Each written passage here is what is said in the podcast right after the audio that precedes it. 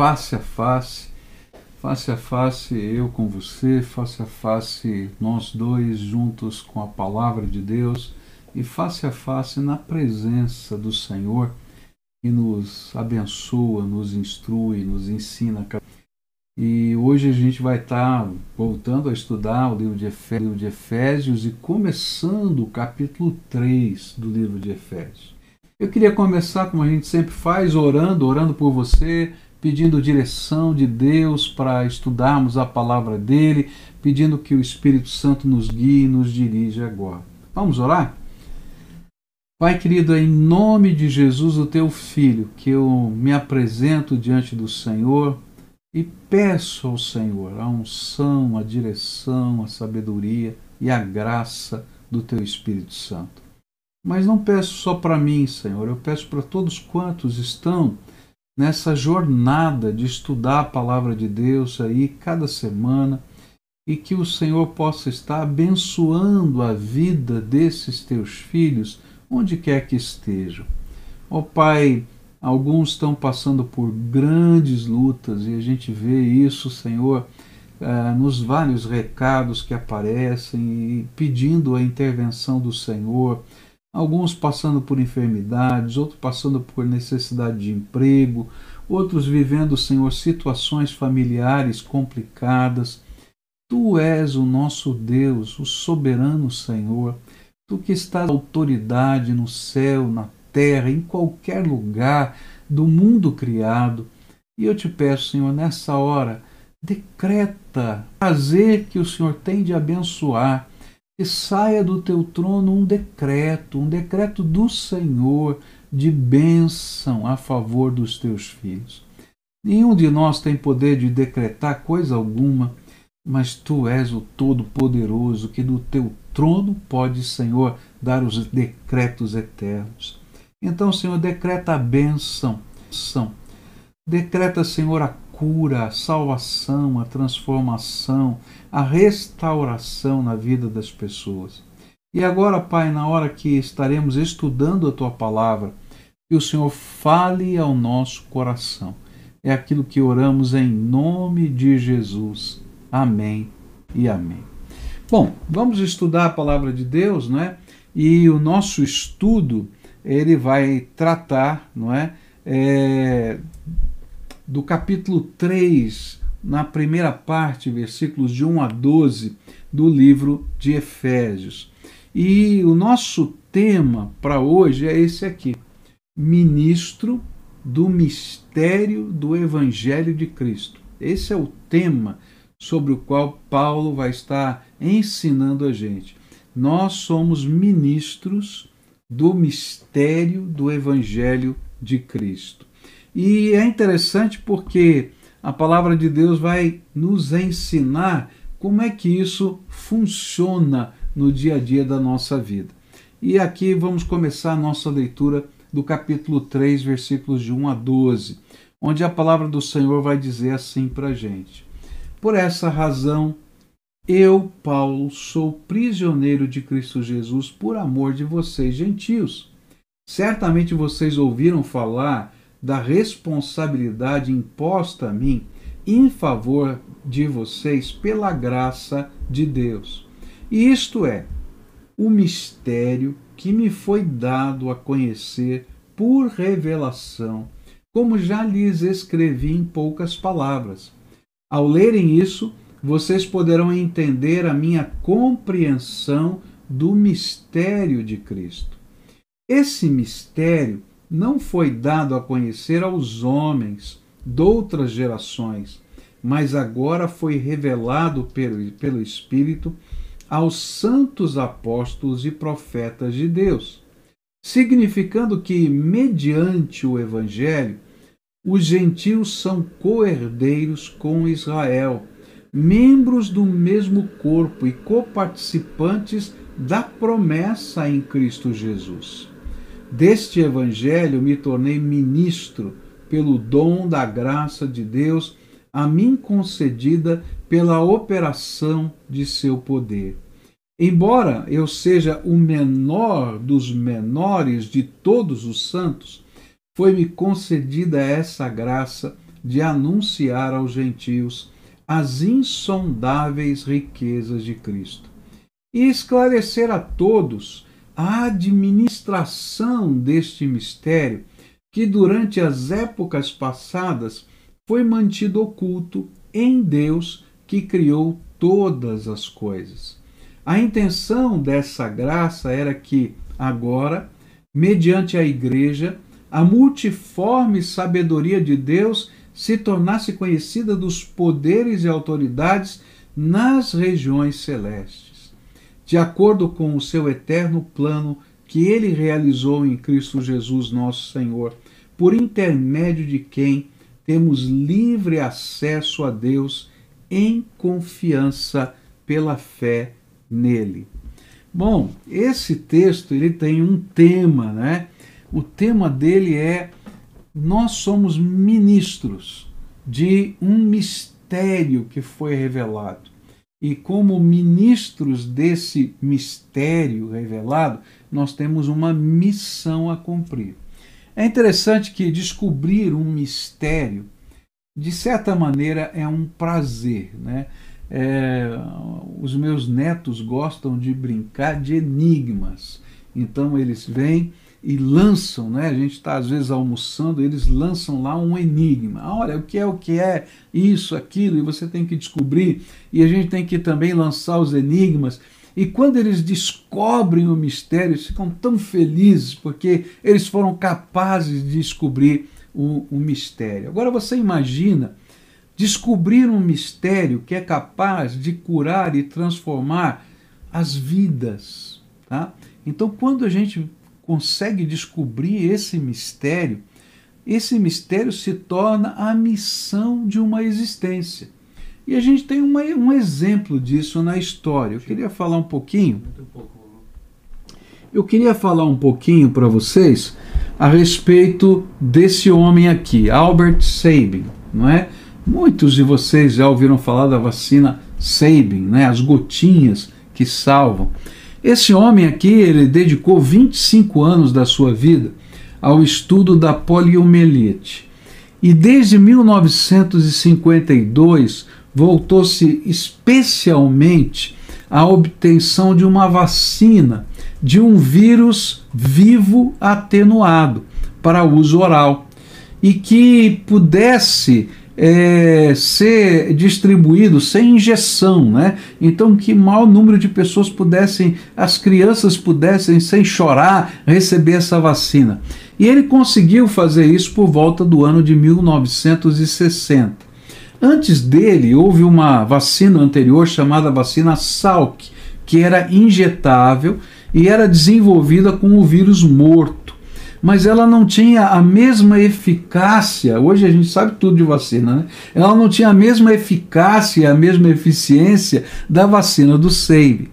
Mas a coisa mais extraordinária é que esse homem, apesar de ter feito uma descoberta tão tremenda, ele decidiu doar toda toda a patente dessa vacina para que o maior número de pessoas pudessem ser salvas. Ele não recebeu um tostão por essa vacina.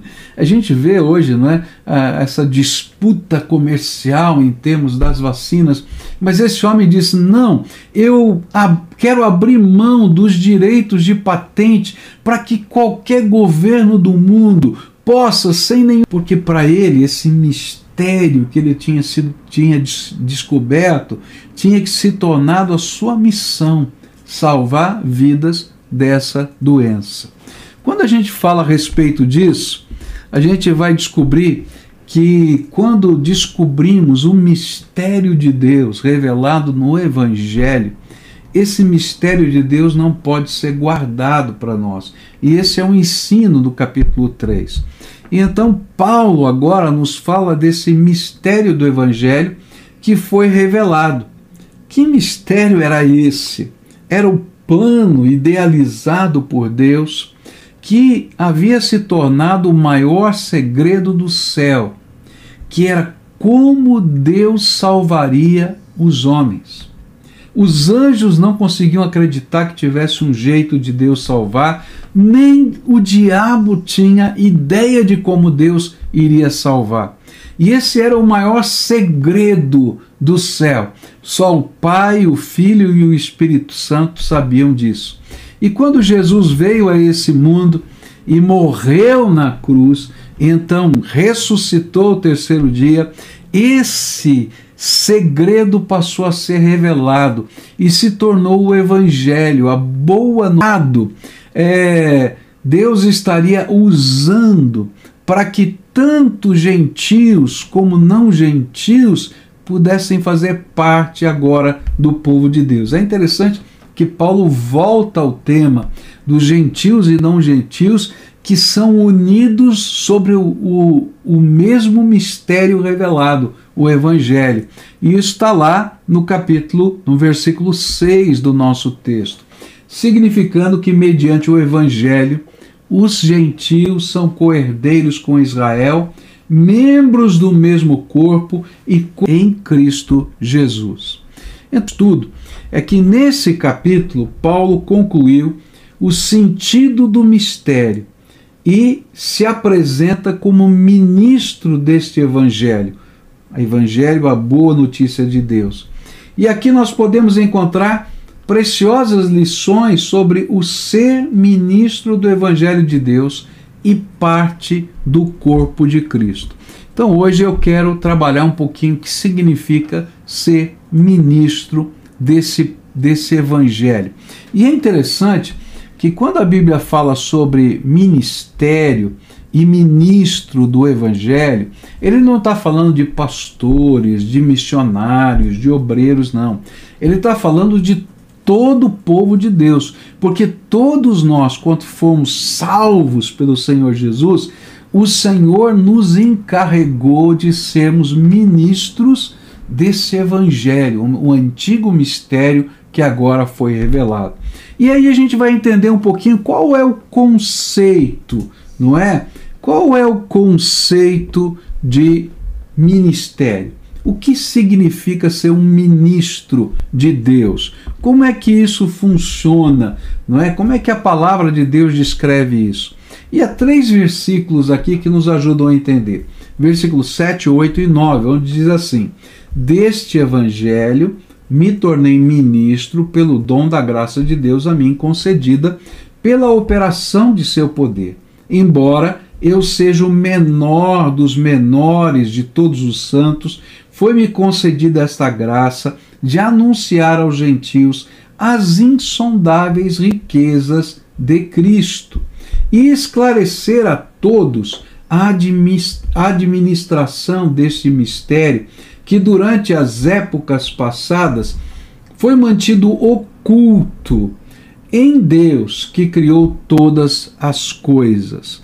O que significa então a ideia de ministério, o que que a palavra de Deus vai ensinar para gente?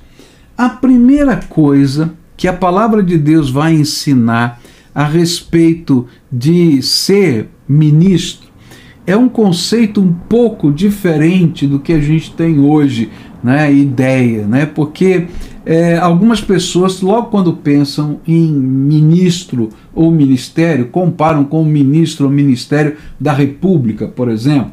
E, e aí a gente fica pensando é, nas várias. É, no, no, trabalho, é verdade, mas às vezes nas mordomias que envolvem essa, essa ação. Mas quando a gente olha para o sentido bíblico do que é ser ministro, a gente vai aprender aqui nesse texto alguns conceitos importantíssimos. Ser ministro de Deus, em primeiro lugar, é isso aqui: servir a Deus a favor dos homens. Olha que coisa tremenda. Servir a Deus a favor dos homens. É interessante porque a palavra ministro, que nós traduzimos por ministro, no grego é a palavra diáconos, tá? E que significa servo, aquele que serve. Alguém que dentro da casa servia à mesa, que atendia aos membros da família em suas necessidades. E para ser ministro de Deus, significa que precisamos estar disponíveis para servir ao Senhor a favor das pessoas ao nosso redor. O ministério é conectado com o Senhor, ser instrumento do amor de Deus a favor de seres humanos que estão ao nosso redor. Então, quando é que eu me torno um ministro de Deus? Quando Deus toca o meu coração e eu vou lá e cuido da minha vizinha que está doente. Quando eu preparo uma comida e sirvo aquela comida porque aquela família está precisando é, de ajuda por alguma razão. Ou quando de alguma maneira, usando os meus dons e os meus talentos, eu abençoo pessoas com o meu serviço. O cristianismo não vê o, o ministério como algo contemplativo ou meramente técnico e impessoal, pois ele é administrar algo da benção deste mistério que é o Evangelho, desse mistério que é o amor de Deus que fez com que Cristo tomasse o nosso lugar na cruz do Calvário. E isso já atingiu a nossa vida. E por causa disso, nós olhamos com os olhos de Jesus as pessoas que estão ao nosso redor, porque fomos enviados por Cristo, pelo Senhor, como ministros deste Evangelho. Então a gente serve a Deus olhando para as pessoas e abençoando as pessoas, tá? E aqui é interessante porque há uma coisa tremenda aqui que a gente pode aprender na palavra de Deus.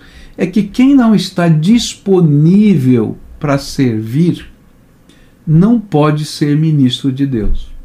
Olha, não adianta você ter um cargo na igreja, não adianta você ter uma posição, você ter sido eleito. Se você não estiver lá para servir, você está no lugar errado. Porque todo ministério exige do ministro que ele sirva em nome do Senhor e para a glória de Deus pessoas. E o conceito de liderança que Jesus vai ensinar para a gente é exatamente esse: é servir. Então é aquele que pega a bacia, como Jesus fez, e lava os pés dos seus discípulos. E é por isso que as parábolas que falam dos servos que se servem a si mesmos ou que enterram o seu dom são tão fortes, porque Deus fala de um juízo, porque não entenderam o significado desse mistério, desse evangelho, desse privilégio que Deus nos dá de sermos resgatados pelo seu amor. E aí então nós somos de uma maneira egoísta, guardamos só para nós a bênção e não queremos dividir essa bênção com o outro. Então a pergunta que eu tenho para você é: a quem você tem servido? Né? Você, você de fato é um ministro de Deus? Então, quais são as pessoas que lhe vêm à mente que você de fato está servindo com o seu tempo, com a sua vida, com o seu sacrifício, não é? é? com a sua devoção, em nome do amor de Deus, por causa da graça de Jesus. E se você consegue entender isso, olha, eu estou servindo pessoas, graças a Deus. Então a segunda pergunta que eu tenho para você é: qual é o seu ministério? Qual é o teu principal serviço? Porque às vezes nós temos algumas coisas que são mandatos temporários de Deus na nossa vida, tá? Mas outros momentos o Senhor diz: esse é seu serviço permanente e esse é o seu ministério. Muito bem, a segunda coisa que a gente pode aprender é essa aqui. Ministério é um presente da graça de Deus. Isso é um presente. Isso está aqui no versículo 7 deste evangelho que me tornei ministro, a palavra ministro aqui é diáconos, que a gente já falou, pelo dom da graça pelo dom da graça de Deus a mim concedida pela operação do seu poder. Então, o ministério é um presente da graça de Deus. E aqui é interessante o uso de duas palavrinhas é, gregas que aparecem nesse texto. É, na língua grega, existem duas palavras para dom. Tá? Então aqui a gente tem essa expressão dom da graça. Uma é dorum, e é exatamente a palavra que está aqui, dorum. Tá? O que, que é dorum? Dorum é um presente. Eu te dou uma camisa. Você quer usar, não quer usar, quer jogar fora, quer dar para outra pessoa? O problema é teu. Ele é um presente, tá? E a palavra que está aqui é exatamente essa, dorum. A outra palavra é usada para definir os dons espirituais, tá? E aí são os carismas ou os carismatas, né? Que estão lá na, na língua grega. E eles são sinais da graça e esses não são nossos, nos são emprestados pelo Espírito Santo de Deus. Mas é interessante que o ministério ele não é um carisma, ele é um dom. O que, que significa isso? É que eu posso não usar, eu posso não servir, eu posso enterrar o meu ministério porque ele não foi emprestado, ele foi um presente de Deus para você. E aí você vai prestar contas de como você está usando o presente que Deus te deu. E esse é um presente custoso, porque o custo desse presente foi a graça de Deus permitindo que Jesus morresse na cruz do Calvário por você. É de altíssimo preço. O preço foi o sangue de Jesus vertido na cruz do Calvário. Então, que, coisa séria, não é? Ele é um presente de Deus. Quando Deus coloca você em algum lugar, como servo de Deus, ministro da graça de Deus, ele está dando um presente também para as pessoas que estão lá. Ele colocou um agente da graça naquele lugar. E ele está convocando você para ser uma bênção. E às vezes essa bênção de Deus fica obstruída porque a gente não consegue servir as pessoas no poder da graça de Deus. Se eu não compreender que o meu serviço, meu ministério é um privilégio da graça, eu nunca serei um bom ministro. Se você não entender que Deus está te dando graça para você poder servir, se aquilo é uma obrigação, se aquilo é um peso na sua alma, e você não está entendendo que aquilo é uma bênção de Deus, é um privilégio, é um presente, então você nunca vai servir de bom grado e de bom ânimo em nome do Senhor. Tá? Há pessoas, por exemplo, que não entendem isso e aí enterram os seus dons, enterram a, as suas habilidades e deixam de perdem a bênção de ser um cooperador com Cristo, não é? Porque esquecem da missão que Deus lhe deu. Deus deu uma missão para você, você tem um propósito, Deus está abençoando a sua vida. Por isso, servir a Deus não pode ser peso, tem que ser prazer, privilégio, manifestação da graça divina, bênção que desfrutamos junto com outras pessoas. Servir a Deus a favor das pessoas é algo que nos permite não somente desfrutar da alegria de Deus, mas também ver Jesus nos olhos do nosso irmão. É interessante que esse é o tema de Mateus 25 quando perguntaram para Jesus, mas quando é que não fizemos essas coisas para o Senhor? Ele diz: quando vocês viram o pobre e não me deram, viram um pobre e não me deram roupas, né? quando viram alguém com fome e não deram alimentos, porque quando a gente vive um ministério nesse sentido que é um presente de Deus, a gente vê nas pessoas Jesus e em nome de Jesus a gente faz a sua obra. A minha pergunta é: como é que você vive o seu ministério? Ah, pastor, está pesado demais, está difícil demais. Então, querido, você não está entendendo. a bênção que Deus está te dando de ser ministro desse mistério que os anjos queriam saber o que era e não puderam, mas que Deus revelou de uma maneira tão soberana e tão maravilhosa para cada um de nós. Terceira coisa que a gente vai aprender aqui sobre o significado do ministério. O significado do ministério é ser energizado, ou uma palavra nova hoje, empoderado pelo Espírito Santo de Deus, pelo poder de Deus. E isso fica claro nas Escrituras Sagradas nessa, nessa segunda, é, nessa última frase do versículo 7, onde diz assim, né? Pelo dom da graça de Deus a mim concedida pela operação do seu poder. Essa palavrinha que está aqui, operação, na língua grega ela é energêmata, tá? E de onde vem a nossa palavra portuguesa energia, tá? E ela poderia ser é, traduzida por energia, pela força, pela energia do poder de Deus. E o que é que o Senhor está ensinando? O que é que Paulo está, através do Espírito Santo, nos ensinando? É que enquanto servimos a Deus a favor dos homens, o poder de Deus energiza as nossas vidas. Eu, eu sei que tem muita gente que gostaria de viver experiências com o poder de Deus. E alguns até estão buscando essas experiências no poder de Deus.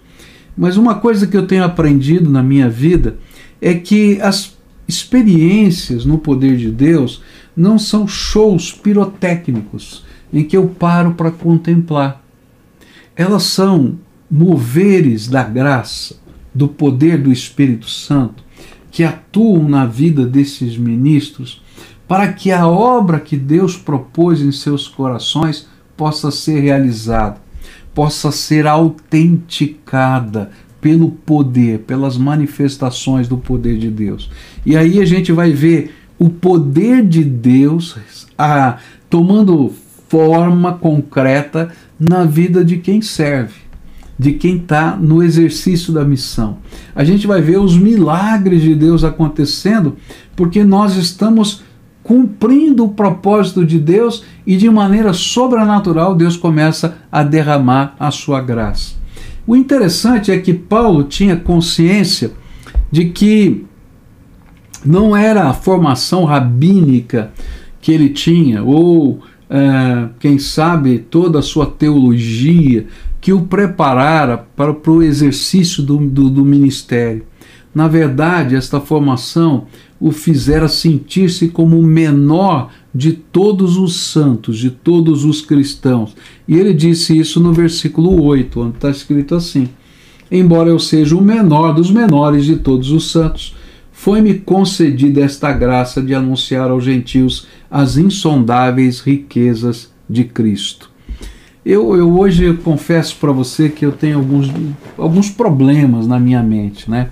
Tem algumas pessoas que se intitulam teólogos, pensadores cristãos, filósofos cristãos, e eu não vejo na palavra de Deus um chamado para isso o que eu vejo na palavra de Deus é que, que Deus chama mestres, que Deus chama pastores, que Deus chama pessoas que estejam engajadas no propósito do ministério.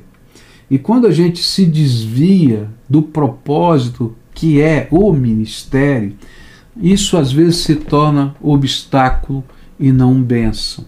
Eu nunca vou me esquecer de um, de um, é, de um livro que li anos atrás que falava é, sobre a evolução e queda é, das igrejas nos Estados Unidos, desde a independência até o ano de 2005.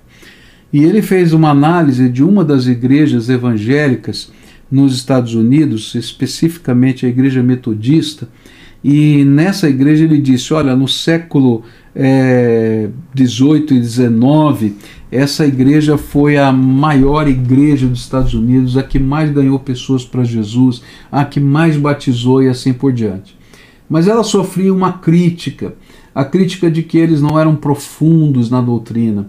E então eles importaram os teólogos da Alemanha e esses teólogos introduziram no pensamento é, daquela denominação a, as teorias, das teologias que não acreditavam mais nos milagres, que não acreditavam mais no poder da oração, que não acreditavam mais em tantas coisas. A própria Bíblia passou a ser questionada, chamado de liberalismo teológico.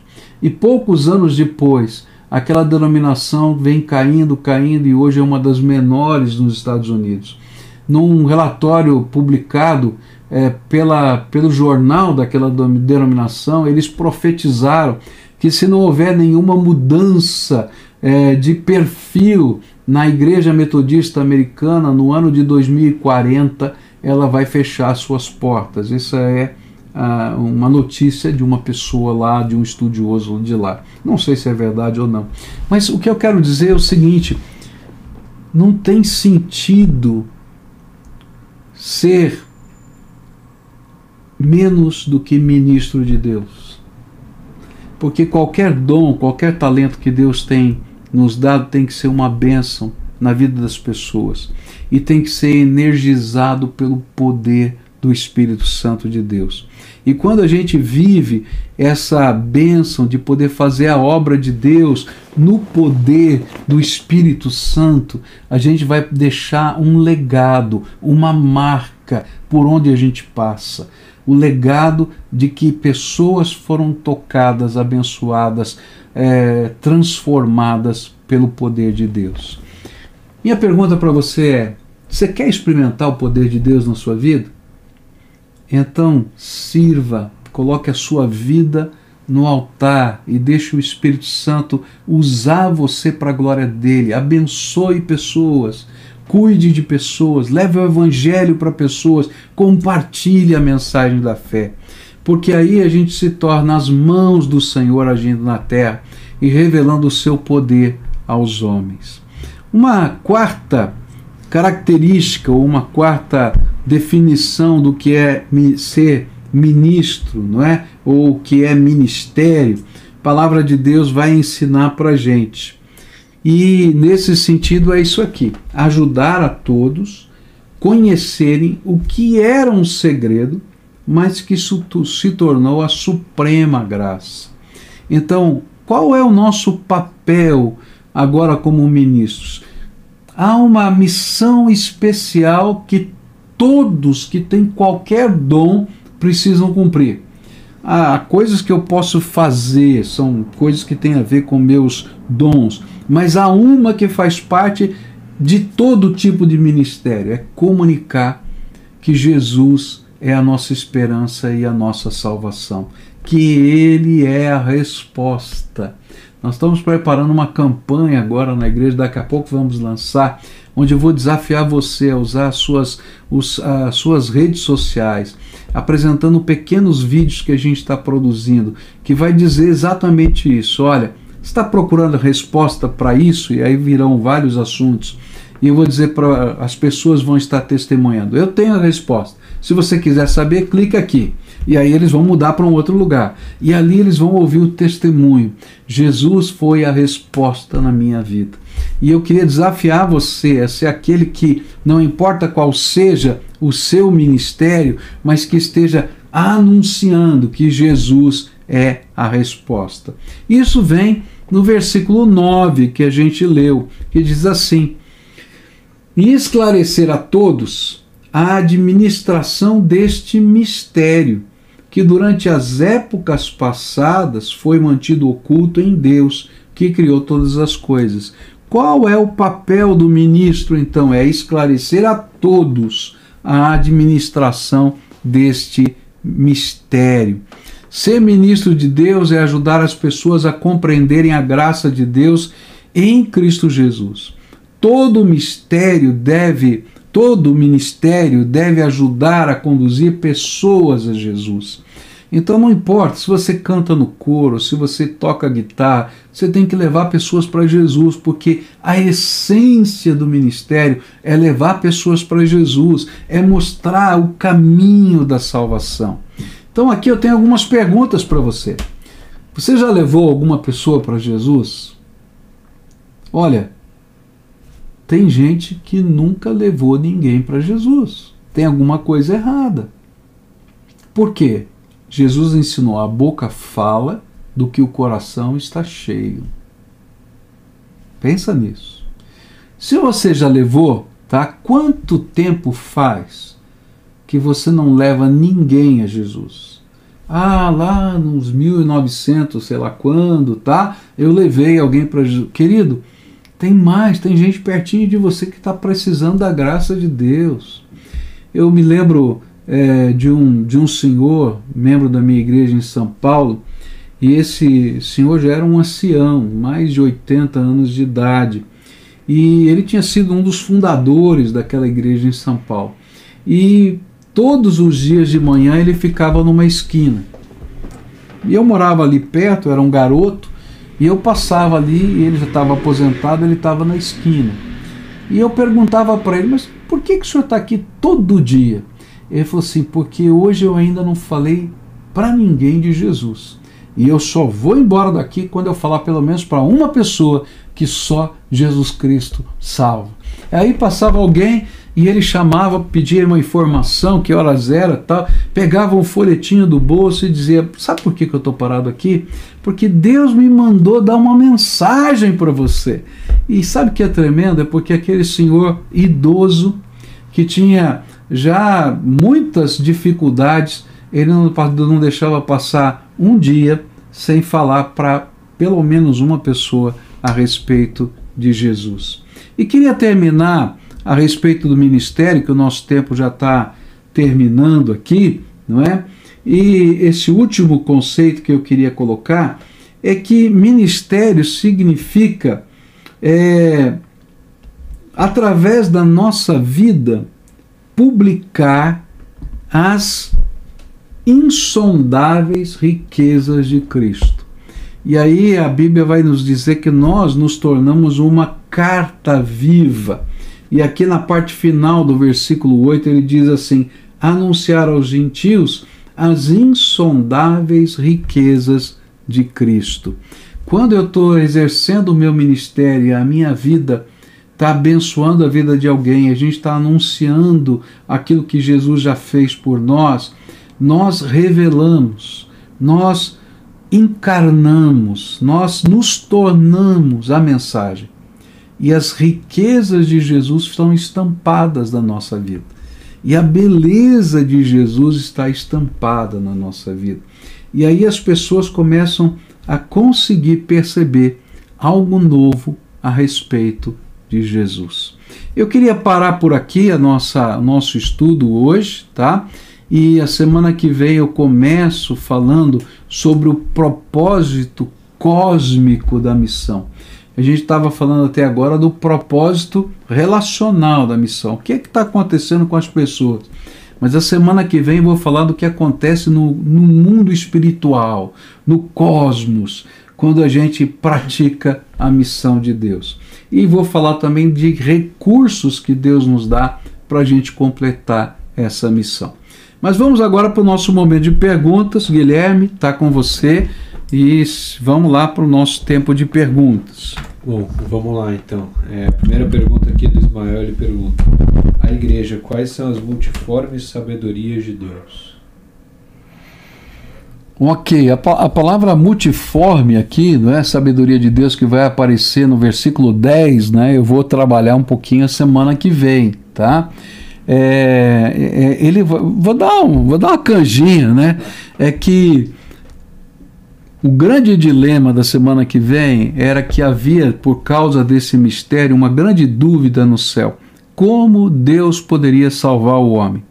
E aí nós, na nossa missão cósmica, nos tornamos a revelação de uma sabedoria infinita de Deus, tá?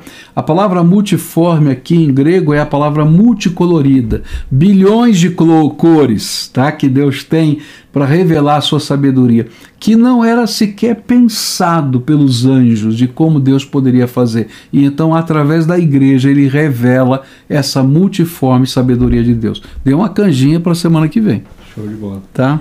A Leila pergunta: Pastor, como podemos saber se enterramos nossos dons? Olha, querida, é fácil a gente saber se a gente enterra ou não os dons, né? Porque se Deus deu uma habilidade para você e você não está usando essa habilidade para a glória dele, então certamente você está enterrando os seus dons, tá? É, se o teu coração arde por alguma coisa e você não está fazendo nada em direção daquela coisa que Deus está queimando o seu coração, é porque o seu dom está sendo enterrado, tá? Quando a gente está no exercício da missão, a gente tem o coração da gente ardendo, é verdade, para ampliar a missão, para fazer crescer a missão, mas a gente não tem dúvida de qual é a nossa missão. Já me pergunta aqui: isso significa que o ministério é chamado e não tem relação com doutos ou incultos? Ok. O ministério, vamos, vamos lá, o que, que a gente acredita como evangélicos, tá? A gente acredita no sacerdócio universal de todos os crentes, ou seja, no passado existiam pessoas sagradas que eram autorizadas por Deus para uh, lidar com o sagrado. Tá? Então o profeta era ungido pelo Espírito Santo para isso, o sacerdote era ungido pelo Espírito Santo para isso e o rei também era ungido pelo Espírito Santo. Quando Deus abriu os céus, veio o dia de Pentecostes, ele derramou o Espírito Santo sobre todo aquele que invocar o nome do Senhor Jesus, todos se transformaram em ministros de Deus. Tem alguns que serão de tempo integral, que serão pastores, porque tem o dom de pastorado, tem o dom de evangelista e assim por diante. Mas todos somos chamados para servir. Todos somos chamados para levar Jesus ao coração das pessoas. Todos somos ministros de Deus. Rebassos pergunta: Como descobrir nosso propósito de vida para fazer a vontade de Deus? Eu não sei se eu me entendi bem. Quem está falando? Rebastos. Rebastos. Como descobrir o nosso propósito tá. divino. Eu não sei se eu estou entendendo bem a sua pergunta, tá? É, se você está pensando em termos de profissão, vocação e assim por diante, é, é, uma coisa. Então a gente vai buscar dentro dos nossos dons, nossos talentos, e a gente vai buscar de Deus, né? Senhor, qual é a tua teu propósito profissional para mim assim por diante? Com relação à nossa vida espiritual, a gente pode entender que o Senhor tem coisas extraordinárias para nós e a gente vai então buscar dele qual é o ministério, qual é a missão que Deus me deu para realizar, tá? E aí essa missão, Deus vai fazer arder o coração da gente, esse é um dos sinais, vai vir paixão, vai vir habilidade, tá? Que é a segunda coisa que é essa unção de Deus nos dando capacidade, tá? E Deus vai nos dar pessoas que nós vamos ser capazes de motivar para caminhar junto, ou nós vamos nos aliar com pessoas que já estão caminhando naquela direção. A Cristina está perguntando aqui qual é outra palavra para dom. Você falou que tá. tinha Doron. Então, Doron é presente, dádiva, tá? E a outra é carisma, tá? A palavra carisma quer dizer sinal da graça. É, são os dons espirituais, são carismas. Eles são sinais da graça, um derramar da graça que não nos pertence, pertence a Deus. Ele é dado para o exercício da missão ele é emprestado pelo Espírito, é colocado na nossa vida pelo Espírito para o exercício da missão. A Cléson Tiago pergunta: Pastor, quando não exercemos esse ministério por vários motivos, perdemos o chamado? O chamado não se perde, ele está ardendo dentro de você. O que vem é tristeza, né? E o que vem também é no dia do juízo, a gente vai ter que prestar contas, porque lembra da parábola dos, dos talentos, né? Que cada um, Deus deu vários talentos, ele diz: Olha, eu vou tirar de você porque você é improdutivo. Então, o que acontece é o seguinte: no, no contexto do reino, ele está dizendo: Olha, exerce a missão que eu vou te dar mais. Exerce o que é possível você exercer na missão e eu vou te dar mais. Eu nunca me esqueço de uma vez que fui pregar numa determinada igreja e aquela igreja estava é, dando um presente. Naquela época era uma grande novidade para uma senhora que estava totalmente paralisada, ela só se mexia a cabeça. E, e ela tinha pedido para a igreja um presente. O presente era esses telefones que por comando de voz ela podia, pudesse dizer o número e ligava e assim por diante. Naquela época, isso faz muitos anos, era uma grande novidade, era uma alta tecnologia. E a gente foi entregar aquilo na casa da mulher. A mulher estava muito feliz, porque ela tinha feito uma mesinha, colocado em cima dela e uma lista telefônica. Naquele tempo ainda tinha lista telefônica, hein? E ela começava a ligar número por número. E ela dizia: Deus me mandou orar por você. Você permite que eu ore? Então, depois da oração, ela dizia: Quero te dar uma mensagem. E aí anunciava o evangelho. E ela passava o dia fazendo isso. Eu penso assim: se aquela mulher totalmente limitada achou meios para continuar exercendo o seu ministério de evangelista, será que a gente não vai achar, de alguma maneira, um meio de fazer algo no reino de Deus? A Sueli tem perguntado aqui insistentemente toda semana. Ela fala o seguinte: A paz, quero saber sobre o Homer e sobre igrejas que reverenciam esse Homer, se tem a ver com o cristianismo. Não sei se você sabe o que significa. Não tenho a mínima ideia do que seja Homer. Eu vou ter que fazer uma pesquisa, tá? Agora, não conheço nenhuma igreja evangélica séria que reverencie o Homer. Eu nunca ouvi falar, querido, tá?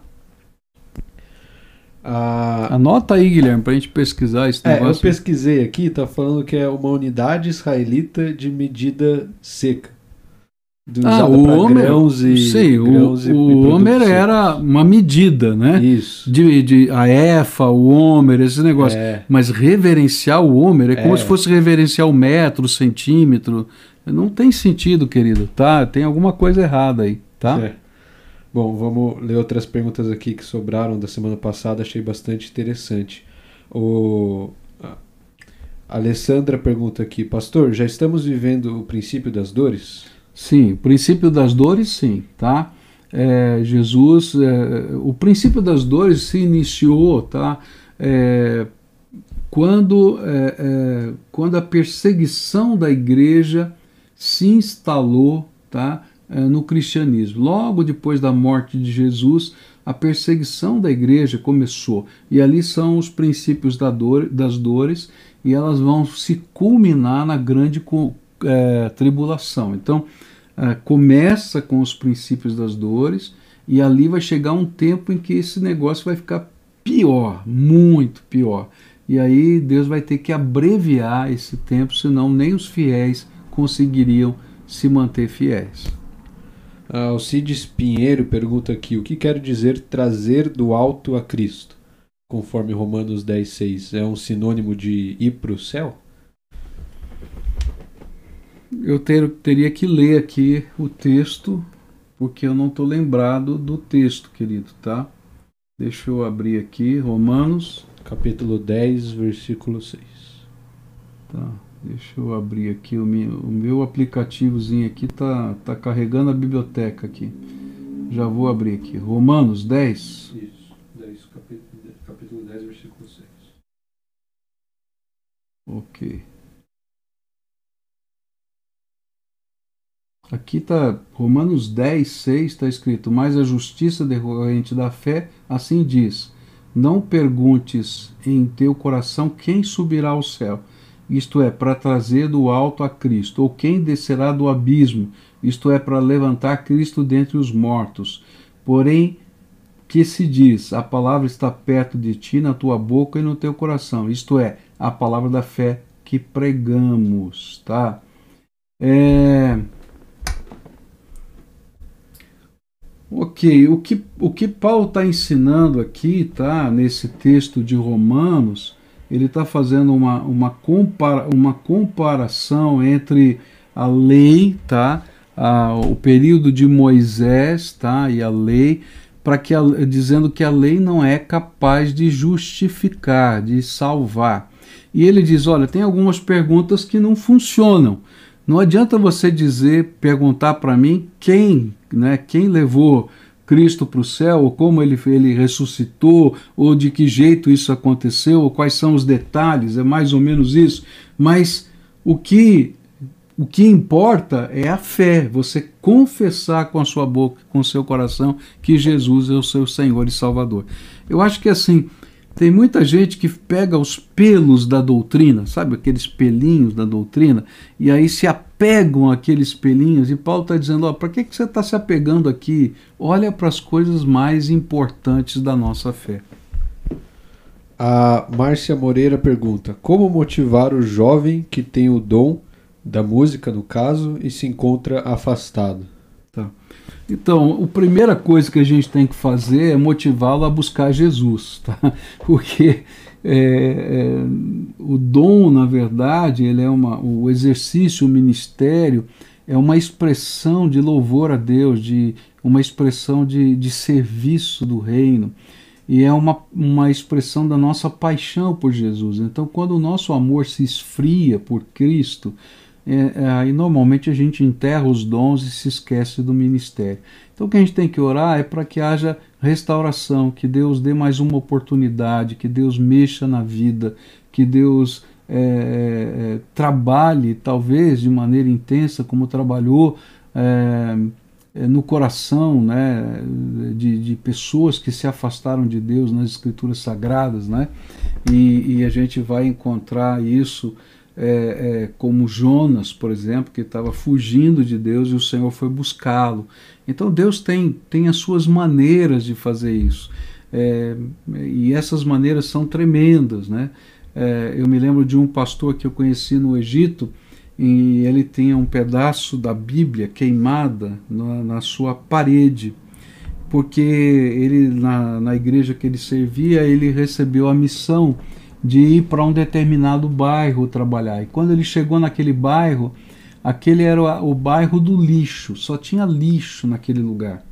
E quando ele olhou para aquilo, ele disse: Não, aqui não pode ser meu lugar. Entrou no, no, no, no, ônibus e foi embora. Quando ele chegou no ponto final do ônibus, o Senhor falou de novo para ele: Volta lá, volta lá, porque eu tenho uma missão para você. E aí ele foi, subiu no monturo de lixo e ele foi orar, Senhor, eu não tenho condições, eu não, não tenho estrutura, olha aqui esse lugar. E de repente ele está orando e uma folha de papel que voa do lixo cai na cabeça dele. E ele pega aquela folha de papel e era um pedaço de uma Bíblia, uma folha da Bíblia queimada. E quando ele lê aquele versículo, era Deus confirmando o chamado dele para aquele lugar. Eu fui lá visitar a igreja dele, depois de muitos anos que isso aconteceu, cavado numa rocha, naquele lugar, tem um templo para 7 mil pessoas e uma capelinha para 3 mil. Tá? E é um dos, uma das igrejas maiores cristãs do Egito está ali. Por quê? Porque de alguma maneira Deus foi buscar aquele que estava fugindo da sua missão. Então o que a gente faz? A gente ora para que o Senhor da seara traga o seu trabalhador e ele vai chamar para si essas pessoas.